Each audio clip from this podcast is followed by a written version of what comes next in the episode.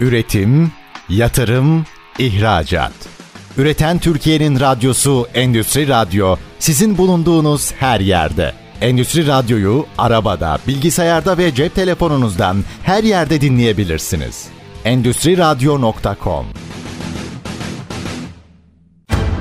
Çetin Ünsal'ın hazırlayıp sunduğu Reel Piyasalar programı başlıyor.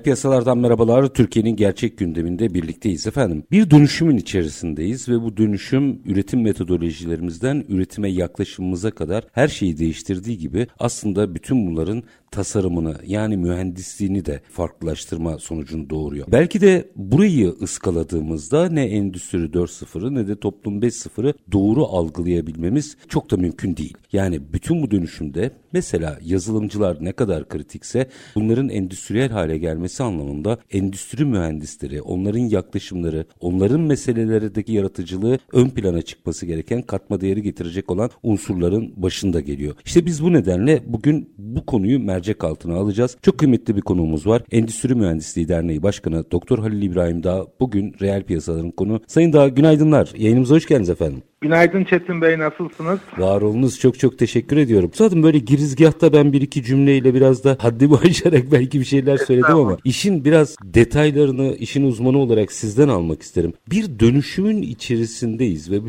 dönüşümü doğru okurken genellikle tabii ki yazılım konuşuyoruz, teknoloji konuşuyoruz vesaire. Fakat tasarlamadığınız şeyle teknolojiyi dönüştüremezsiniz. Bütün bu projeksiyon da aslında endüstri mühendisinde gizlidir diye bakıyorum ben. Biraz buradan başlayalım mı sohbete?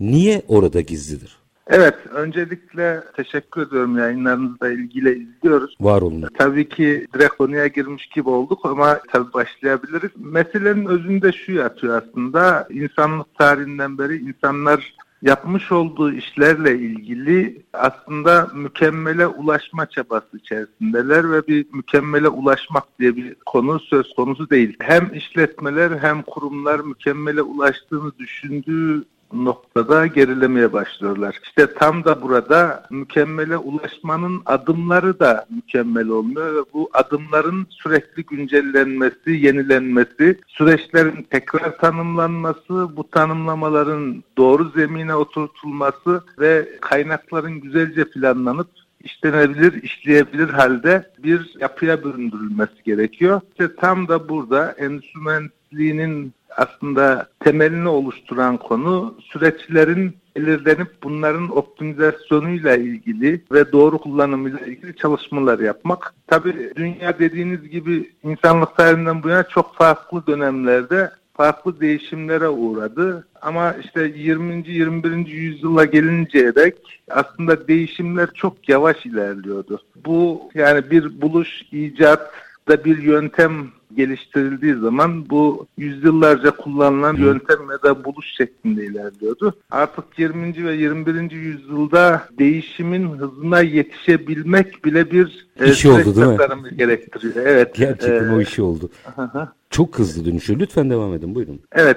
Tabii biz öncelikle şunu söyleyeyim. İnsan kavramlarla düşünebiliyor. Yani var olan bilgi birikimi, zihnimizdeki kavramlar aslında düşünebilme kabiliyetimizi genişletiyor ya da aynı oranda daraltıyor. Bu kavramları ne kadar hızlı güncellersek ve gerek endüstriye gerek iş dünyasına adapte edersek o kadar hızlı ilerleyebiliyoruz ya da geride kalmıyoruz. Bu anlamda beyin, insan beyni de aslında doldurul, dolduruldukça genişleyen bir yapıya sahip. Ve işletmelerde bir kurumlarda aslında kurumsal hafızası genişletilmesi gereken ve var olan içerisindeki bilgi birikimiyle de zekasını geliştirecek kuruluşlar, organizasyonlar yapısında.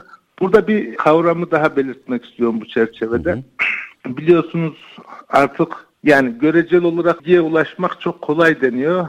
Bence bilgiye ulaşmak biraz daha zorlaştı. Çünkü çok fazla bilgi kirliliği var. Harikasınız. Açın biraz lütfen. Evet. Şimdi iki kavramı çok karıştırmaya başladık biz. Malumat ve bilgi dediğimiz iki kavram. Malumatlar aslında insanlarda var olan duyumlar diyebiliriz, dedikodular diyebiliriz ve bir ürün ortaya çıkarmayan ön seziler diyebiliriz. Şu anda dünyadaki birçok insan ve endüstri aslında duyumlarla hareket ediyor ve bilginin kaynağına, bilgiye ulaşma noktasında o bilginin kullanımına yönelik çalışmaları yapanlar öne geçiyorlar ve öncü bir kuruluş haline geliyorlar. İşte tam da burada biz kavramlarımızı hem ülke olarak hem insanlık olarak kavramlarımızı doğrultup o kavramlar üzerine geliştirdiğimiz bilgiyle bu bilgiyi uygulanabilir bir hale çevirmemiz gerekiyor. Bunun en, meto- evet. metodolojisi aslında bulundu mu? Çalışılıyor mu? Yani aslında şey dediğim gibi insanlık tarihinden bu yana bilgiye ulaşma çabası vardır. Hep bilgi hep kıymetlidir. Bilgi sahibi olan kişiler ve kuruluşlar hep önce olmuşlardır. Diğer kişiler ya da kurumlar o bilgiyi kullanan kişilerin vermiş olduğu malumatlarla yetinirler. İşte tam da burada endüstri mühendisliğinin gelişiminde de diğer mühendis bilimlerinin gelişiminde de aslında tarihsel süreç bize birçok şeyi çok güzel anlatıyor. Hani bu İkinci Dünya Savaşı'na kadar yaşanan bir dönem var. Hı hı. Savaş döneminde yaşadığımız süreçler var ve savaştan sonra karşılaştığımız durumlar var. Aslında birçok kavram, birçok konu tanımlarını değiştirdi. Yani biz isme değil müsemmaya itibar etmeliyiz mantığında. Bu ne demektir? Yani neyi kastettiğimiz önemli, neyi nasıl isimlendirdiğimiz önemli değil. Biz bu kastımızı, ne yapmak istediğimizi, nelerle uğraşmak istediğimizi çok iyi tanımlamamız gerekiyor. Bu anlamda bazen odak noktalarımızda, bir şeylere odaklandığımızda, bir konuya odaklandığımızda bütünü görmek noktasında sorunlar yaşıyoruz. Bu bütünü göremeyişimiz ve detaylarda kaybolmamız aslında bütüncül çözümlemelerimizi de engelliyor. İşte aslında endüstri mühendisliğinin temel yapı taşını oluşturan şey var olan bir süreci ya da organizasyonun öncelikle bir fotoğrafını çekebilme kabiliyetidir. Hmm. Ve biz bu çektiğimiz akışı, haritayı doğru okuyabilirsek ve rakamlar dünyasına dönüştürebilirsek bir anlam ifade eder. Ancak şöyle de bir farkımız var. Yani endüstri mühendisliği neden farklıdır? Halihazırda var olan biliyorsunuz mesela yazılım teknolojisinde hı hı. bir sıfırlar halen esastır. Yani rakamlar sıfır birlerden oluşur. Endüstri mühendisliğinin yapması gereken ya da vizyon ya da bakış açısında aslında sıfırla bir arasında sonsuz sayı vardır. İşte biz bu sonsuz sayıya önem veriyoruz ve bu sayıları anlamlandırmamız gerekiyor. Hocam Tam o kadar da, kritik bir evet. şeyden bahsediyorsunuz ki bu sene siber güvenlik zirvesinde de özellikle kuantuma geçişle birlikte tam da bu söylediğiniz şeyin trend olduğu anlatıldı. Birler ve sıfırlardan ibaret olmayan, aradaki detaylardan ibaret olan bir ekonomi. O kadar hayati bir şey söylüyorsunuz ve vizyoner bir şey söylüyorsunuz ki şu anda. Bunu birazcık daha açmanızı rica edeceğim. Tabii ki. Şimdi biliyorsunuz sistemler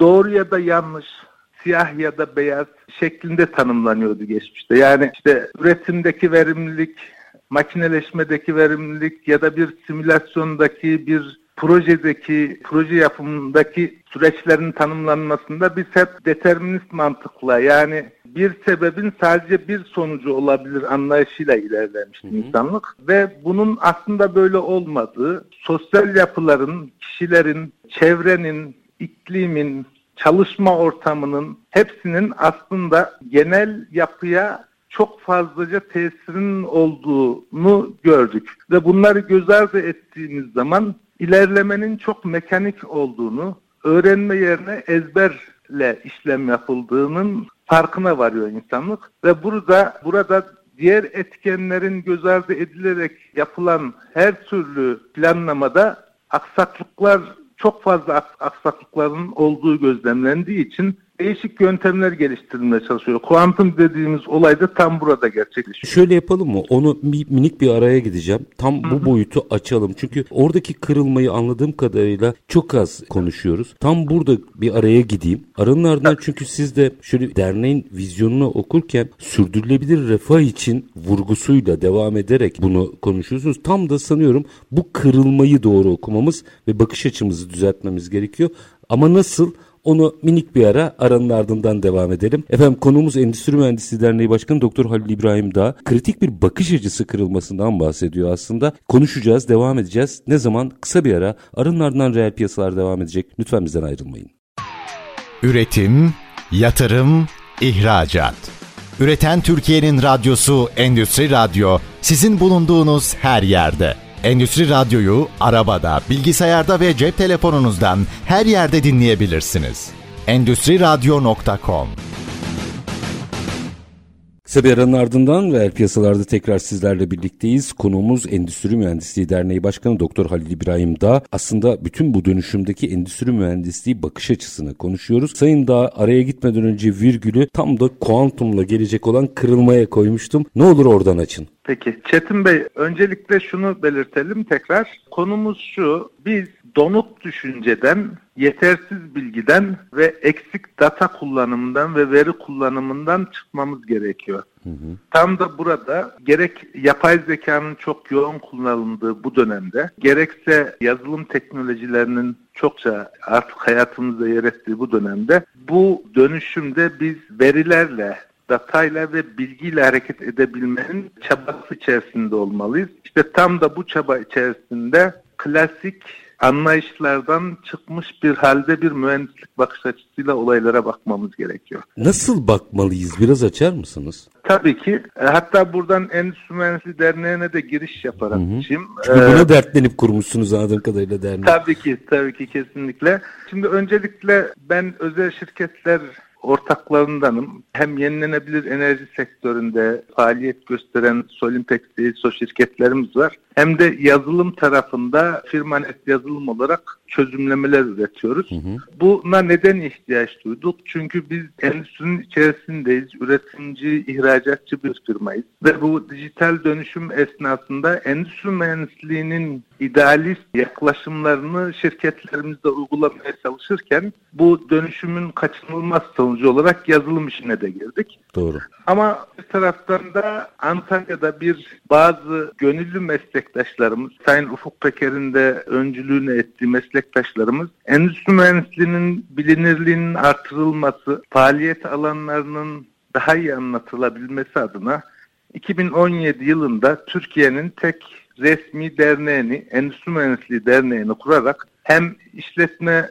ve hem de sistem mühendislerini bir araya getirmek, burada bir network oluşturmak ve Türkiye'deki söz konusu mühendislerin Türkiye'ye daha iyi nasıl katma değer sağlayabilir ve bakış açımızı nasıl değiştiririz kaygısıyla bir dernek kuruldu. Şu anda 5. dönemindeyiz. Ufuk Peker Hanım, Tolga İldaşer Bey, Hazal Karaman Hanım daha önce yönetim kurulu başkanlığını yapmışlardı. Şu anda ben yürütüyorum. Peki biz burada neyi hedefledik? Öncelikle tabii ki e, nüktede bulunacağım. Biz endüstri mühendisliğini Türkiye'de yıllarca soruyla muhatap olduk. Endüstri meslek sitesi mi dendi? İşte e, endüstri mühendisi dediğimizde bunu aşmak için yıllarca çaba sarf ettik. Üstad bu söylediğiniz o kadar her şeyi anlatıyor ki.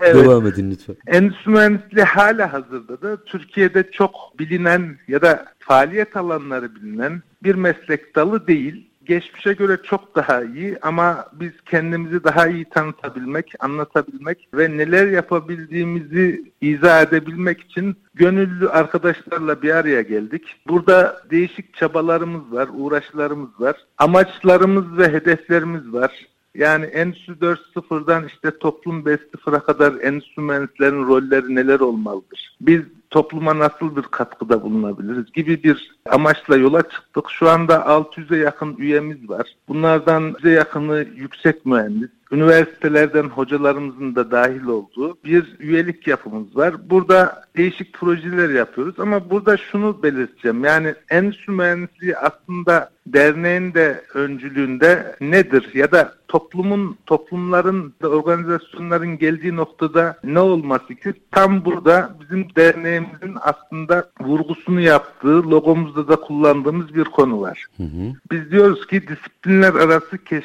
kesişim noktasıyız. Yani artık uzmanlıkların e, geçmiş dönemlerde biliyorsunuz e, uzmanlıklar çok esas ve bu uzman kişiler odaklı gidiyorlardı ve bütünü yakalayamıyorlardı. İşte tam da burada endüstri mühendisliği disiplini diyor ki biz tüm disiplinlerin anlayabilmeliyiz. Bunları anlamlandırabilmeliyiz ve bunlar arasındaki ilişkileri kurabilmeliyiz. Bunların iletişimini sağlayabilmeliyiz ki günümüzün en büyük problemlerinden biri biliyorsunuz iletişim araçları artmasına rağmen iletişim sorunudur. Doğrudur. Tam da burada bu iletişimi sağlayıp dediğim gibi birçok departman, birçok sosyal yapı, birçok ekonomi içerisinde biraz önceki değindiğimiz konuda hepsi birbirini çok fazla derecede etkiliyor. İşte yaptığımız planlarda ve süreçlerde multidisipliner yaklaşımın çok önemli olduğunu düşünüyoruz. Peki bu bizim toplumumuzda ya da organizasyonlarda bu yaklaşım bize ne fayda getirecek somut anlamda? En önemli konularımızdan biri yenilenebilirde de benzer bir konu var biliyorsunuz. Hı hı. Verimliliğin artırılmasıdır. Geçmişte verimlilik artışından sadece insanın robotlaşmasına götüren bir süreç vardı. Yani insanı daha robotik yaparsak daha verimli olur gibi bir anlayış vardı. Artık bu dönemde verimliliğin insana değer katarak sağlanabileceği anlayışını geliştirmeye çalışıyoruz. İnsanı robotlaşmak değil, robotlaştırmak değil, robotları, yazılımları ve teknolojileri daha iyi kullanabilen, bunlara değer katan bir insanın insan kıymetleri deniyorsun, deniyor bu şimdilerde biliyorsunuz. İnsan kaynağı olarak görmek yerine bu insanların hizmetine sunulmuş varlıklar olarak onları görüyoruz ve buradaki verimlilik artışını biz ürettiğimiz ürünlerden elde etmeye çalışıyoruz. Burada peki niye yapıyoruz bunu? Bunu yaparken diyoruz ki toplumsal çıkarı gözetmek esastır bunu yaparken. Yani biz bu multidisipliner yaklaşımda verimliliği artırırken toplumsal çıkarı da gözettiğimiz zaman artık bütünsel bir bakış açısıyla yenilikçi faaliyetlerimize başlayabiliriz diyoruz. Hmm, işte kırılma noktası burası. Evet, eğer bu anlayışımız, bu amacımız ve hedefimiz oluşmazsa, kavramlarımız tam yerine oturmazsa, bizim yapacağımız her türlü yenilikçi faaliyet aslında ölü doğacaktır. Tam burada Türkiye'nin ve işletmelerin ihtiyacı olan topluma fayda sağlayacak doğru çözümlemeleri ve doğru yöntemleri bulma çabasıyla çıkmış bir oluşumuz dernek olarak. Buradaki hedefimize ulaşmak için biz farklı işte mesleki gelişim masası, toplumsal farkındalık masası, ihracat masası gibi farklı masalar kurarak buradaki bilgi birikimlerimizi Türkiye'deki diğer organizasyonlara uygulayabileceğimiz halde projelendirip süreçlerini belirleyip insanlara tanıtımını yapmaya çalışıyoruz. Profesyonel hayatınızda da faaliyet gösterdiğiniz alandan bir yeri açmak istiyorum. Siz yazılımda da mesela iş yönetimi yazılımları üzerine konsantresiniz. Hı hı. ERP sistemleri falan. O zaman belki şunu konuşmamız gerekiyor. Yani verimlilik, mühendislik hatta endüstri mühendisliği diye meseleyi tanımladığınız kapsamda konuşacak olursak biz iş yönetimini biliyor muyuz? Gerçekten çok güzel bir soru. Öncelikle şu aslında bizim en temel problemimiz şu Türkiye Türkiye özelinde ve COBİ'lerden bahsettiğimiz hı hı. zaman biz çok hızlı büyüdük. Özellikle son 10 yılda firmalarımız patolojik de diyebiliriz, demeyebiliriz ama dünya piyasalarında bir şekilde var olmanın getirmiş olduğu hızlı bir büyüme yaşadık. Aslında daha küçükken, daha küçük bir organizasyonla yaptığımız faaliyetleri biraz daha büyüdüğümüz süreçte daha kalabalık bir kadroya taşıyamadık. Yani aynı yükleri o ilk çekirdek kadro taşımaya devam etti ve burada organizasyonel bozukluklar meydana geldi. Bu birinci çözümlenmesi gereken konu. Biz büyümeyi doğru bir adımla günün teknolojisiyle yakalamamız gerekiyor. İşte tam da burada aslında dünyada da şöyle bir sorun oldu. Yazılım tarafından hareket ettiğimiz zaman dünyada şöyle bir trend oluşmuştu Çetin Bey. Denmişti ki hani bu uzmanlık olayından gittiğimiz hı hı. zaman ya dendi bizim herkes farklı farklı yazılım yapsın. İşte insan kaynakları diye uzman bir yazılım olsun. Üretim, stok yönetimi diye farklı farklı yazılımlar olsun. Muhasebenin uzman bir yazılım firması olsun. Ve dünyada aslında yazılım çöplüğüne dönen bir yapıya büründü. Sadece Türkiye'de değil bu. Yüzlerce farklı farklı uzmanlaşmış yazılımlar oldu. Gerçekten tek başına ele aldığımız zaman oldukça verimli, etkin yazılımlar oluştu. Buradaki amaç şuydu, biz dediler bu yazılımlar yazılımları konuşturalım. Yani oradaki datayı diğer yazılıma, öbüründekini bir başka yazılımın içerisinde değerlendirerek anlamlı rakamlar elde edelim diye bir hayal vardı. Kurgulandı. Hı hı. Kurgulandı. Bu başlangıçta çok güzel gitti ancak şöyle bir gerçek. Kuantuma geliyoruz tekrar. 0-1 olmadı hikaye. Düşünüldüğü gibi ilerlemedi. Çünkü her bir yazılım, her bir firma teknolojisini eşdeğer götürmedi. Bu uyumsuzluk da yazılımlar arasındaki bu veri akışının önüne geçti. İşte tam da burada endüstri mühendisliğindeki bakış açımızdaki konuya yazılımda da geldik. Şu görüldü dünyada tek bir yazılım, tek çatı altında bir işletmenin tüm süreçlerini oturtamıyorsa, bunlar birbiriyle çok iyi konuşamıyorsa şu handikaplar oluyor. Bir, farklı yazılımlarla departmanlar farklı diller konuşuyorlar herkesin farklı dünyası oluyor. Kurumsal bir hafıza oluşmuyor çünkü dağınık datalar oluşuyor. Kimi bulutta kalıyor, kimi farklı bir yazılımda kalıyor. Ya da entegrasyon dediğimiz yazılımlar arası entegrasyon işlemi her yazılım için geçerli olamıyor ve tekrarlı data girişlerine sebebiyet veriyor. Aslında bu işletmeleri teknolojik olarak zehirlemek anlamına gelmiyor mu? Kesinlikle ve dahası şu teknolojiye olan inanç azalıyor. Çünkü buradaki oluşan datalar firmaları ve yöneticileri bir yere götürmüyor. Çok dağınık şekilde işte satış departmanından bir CRM yazılımından aldığımız raporla muhasebe departmanından ya da üretimden aldığımız başka bir yazılımdan aldığımız raporlar anlamlı olmuyor değil mi? Uyuşmuyor, anlamlı olmuyor ve bu da yönetilebilirliği engelliyor.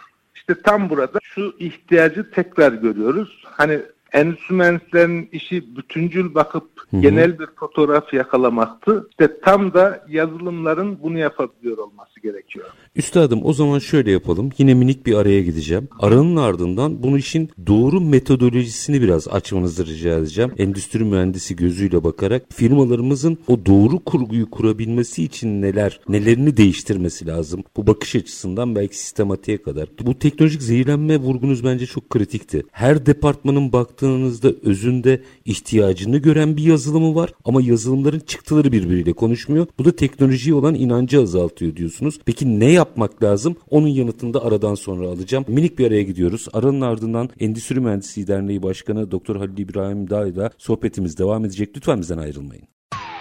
Üretim, yatırım, ihracat.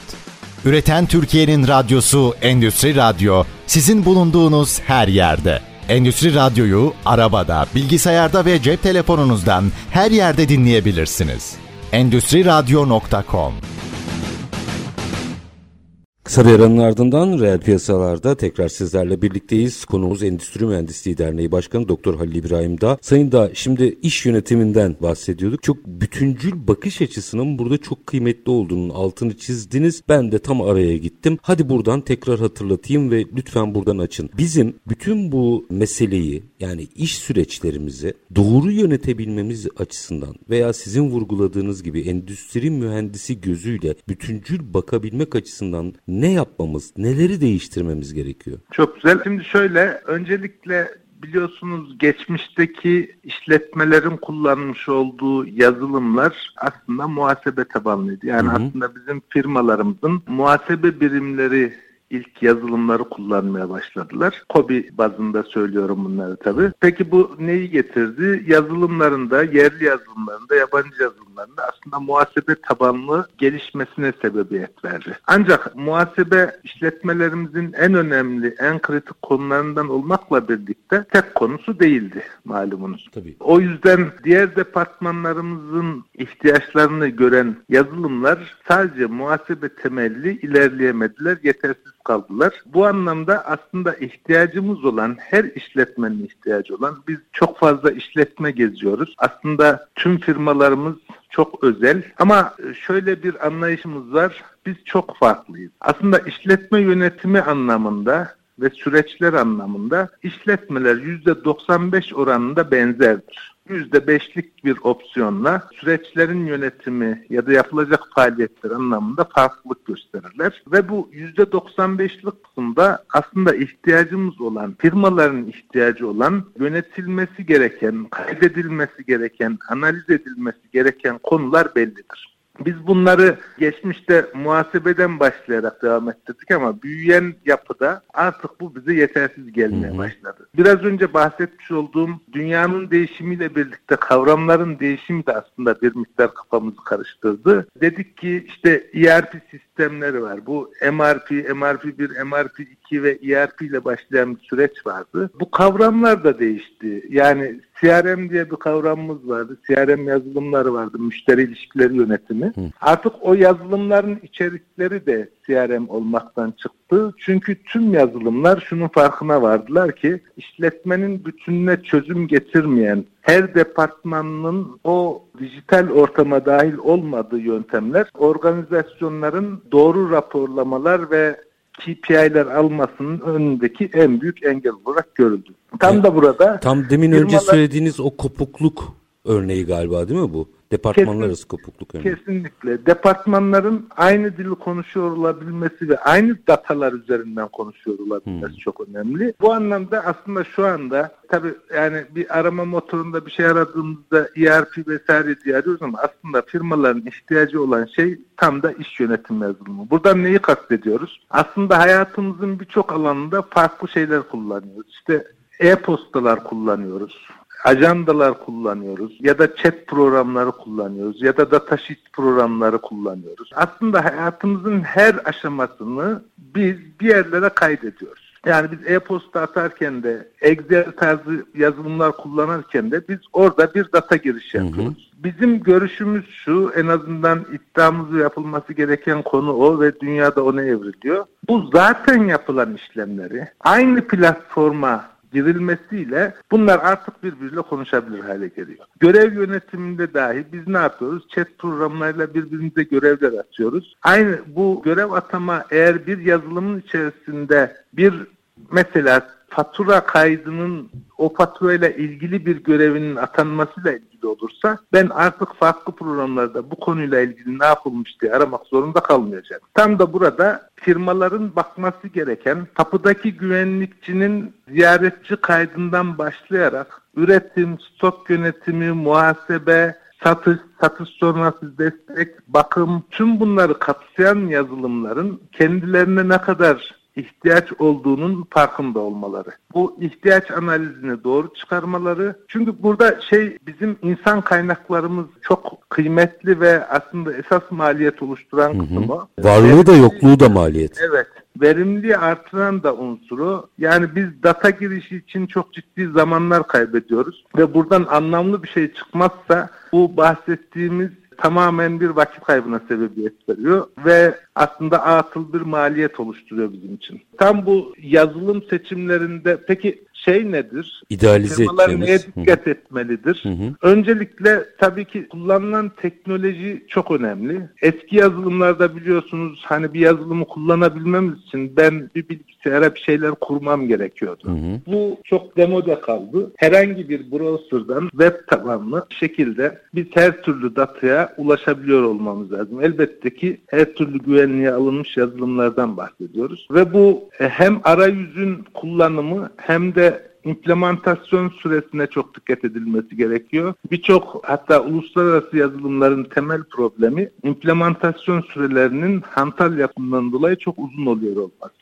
Yani bir iş yönetim yazılımı ya da ERP programı bazen 2 yıl, 3 yıl gibi süreçler alabiliyor ki bu çok ciddi maliyetler oluşturuyor. Tam da burada kuantum olayına tekrar dönecek olursak biz aslında yazılımların da yerelliğinin çok önemli olduğunu düşünüyoruz. Çünkü her toplumun kendi içerisindeki sosyal yapısı, alışkanlıkları ve kültürel yapısı aslında iş modellerindeki yapıyı etkiliyor. Tam da burada işte Avrupa'da geliştirilmiş bir yazılımın ya da Asya'da geliştirilmiş bir yazılımın aslında Türkiye'deki dinamiklere tam da uyum sağlamayacağı görünebilir. İhtiyaçlar örtüşmüyor aslında galiba. Hem ihtiyaçlar hem alışkanlıklar örtüşmüyor. Hmm. Şöyle ki mesela CRM'den örnekleyecek olursak müşteri ilişkileri yönetiminde birçok yurt dışı yazılımında ideal olan şudur. İşte bir firmayla kur, yaptığınız her türlü görüşmeyi, her türlü yazışmayı not edersiniz. Ve bunları aslında bir çalışan ayrıldığı zaman, yeni biri geldiği zaman kaldığı yerden devam ettirir. İdeal olan budur. Doğru. Ama Türkiye'ye döndüğümüzde ya da Türkiye tarzı ülkelere döndüğümüzde biz zaten genel olarak okuma yazma özürlüyüz. Yani bunun daha pratik yöntemleri gerekiyor. Yani benden önceki arkadaş bu konuda neler yazmış. Ben bunları bir okuyayım. Sonra müşteriye buna göre dönüyüm anlayışının yerleşmesi bir süreç gerektiriyor. Bu anlayış yerleşinceye denk dijital ortamdan faydalanmayacak mıyız? Faydalanacağız. İşte tam da burada Türkiye gerçekleriyle örtüşen çözümlemeler gerekiyor. Daha pratik, daha görsellerin olduğu, her türlü ekin eklenebildiği yazılımlara geçiş yapmak gerekiyor. Gerçi dünyadaki dijital tarafta da böyle bir trend var. Artık insanlar buna dönüyor değil mi? Üzerinde vakit harcayamıyorlar Doğru. hiçbir kayıtta. İşte tam da bu hani sosyal yapıyı da göz önünde bulundurarak Türkiye'deki organizasyonları da iç yapısında algılayan yerli üretimlerin yerli üretim yazılımların dijital dönüşümde daha büyük katkılar sağlayacağını düşünüyoruz. Orada şimdi bu konuyla ilgili yapılanmanın özellikle yazılım sektöründe buraya kayması gerektiği zaten biraz piyasada onu zaten zorlar. o kesin. Kesinlikle. Ee, bunu kullanacak açısından baktığınızda peki bütün bu avantajı kullanırken bir yandan niteliklerini geliştirip bakış açısını geliştirmek için nasıl tabii tabii bilgi diyeyim buna. Çünkü teknoloji de kullansa başka bir faktör de kullansa devreye girse günün sonunda oradaki bilgi birikimini geliştirmesi, bakış açısını değiştirmesi gerekiyor. Bu yolculuk sırasında kendilerine neleri ilave etmeleri gerekiyor? Ya aslında şöyle burada ben şu örneği veriyorum sürekli. Elimiz yazılım bir alettir. Yani bu aleti aslında doğru yerde doğru zamanda nasıl kullandığınız önemlidir. Örnek veriyorum bir ahşap kesme testeresiyle testerem var diye demir kesemezsiniz. Hatta tersi bir çelik testeresiyle ahşap kesemezsiniz. Doğru. Daha sağlam olmasına rağmen. Aslında burada esas olan şudur. Yazılımın bir alet olduğunun farkında olan bir kurumdan bu yazılımın o firma için gerçekten ihtiyaç olup olmadığının analizini yapacak tecrübeli bir kadrosunun olup olmadığına bakmak gerekiyor. Yazılım teknolojisi bir şekilde çözülebiliyor. Yani artık çok gelişti. Tabii. Hataları var ama burada esas olan şu. Öncelikle her üründe olduğu gibi yani ben hizmet sektöründe ve yazılıma geçtikten sonra da onu fark ettim. Aslında bir ürünün hizmet ürünü yazılım ürünü ya da bir somut bardak gibi bir ürün olmasının geliştirilmesi ve kullanılması noktasında diğerlerinden farkı yok. Yani bir muhasebe ya da işte bordro modülü geliştiriyorsak gerçekten bunun uzmanlarınca analiz edilmiş olması, kodlanmış olması, test edilmiş olması ve sahada bunun tekrar kullanıcılar tarafından kullanılmış olması gerekiyor. Yani işte, sorgulamaya bu benim için benim ihtiyacım olan bu mu? Birinci soru bu.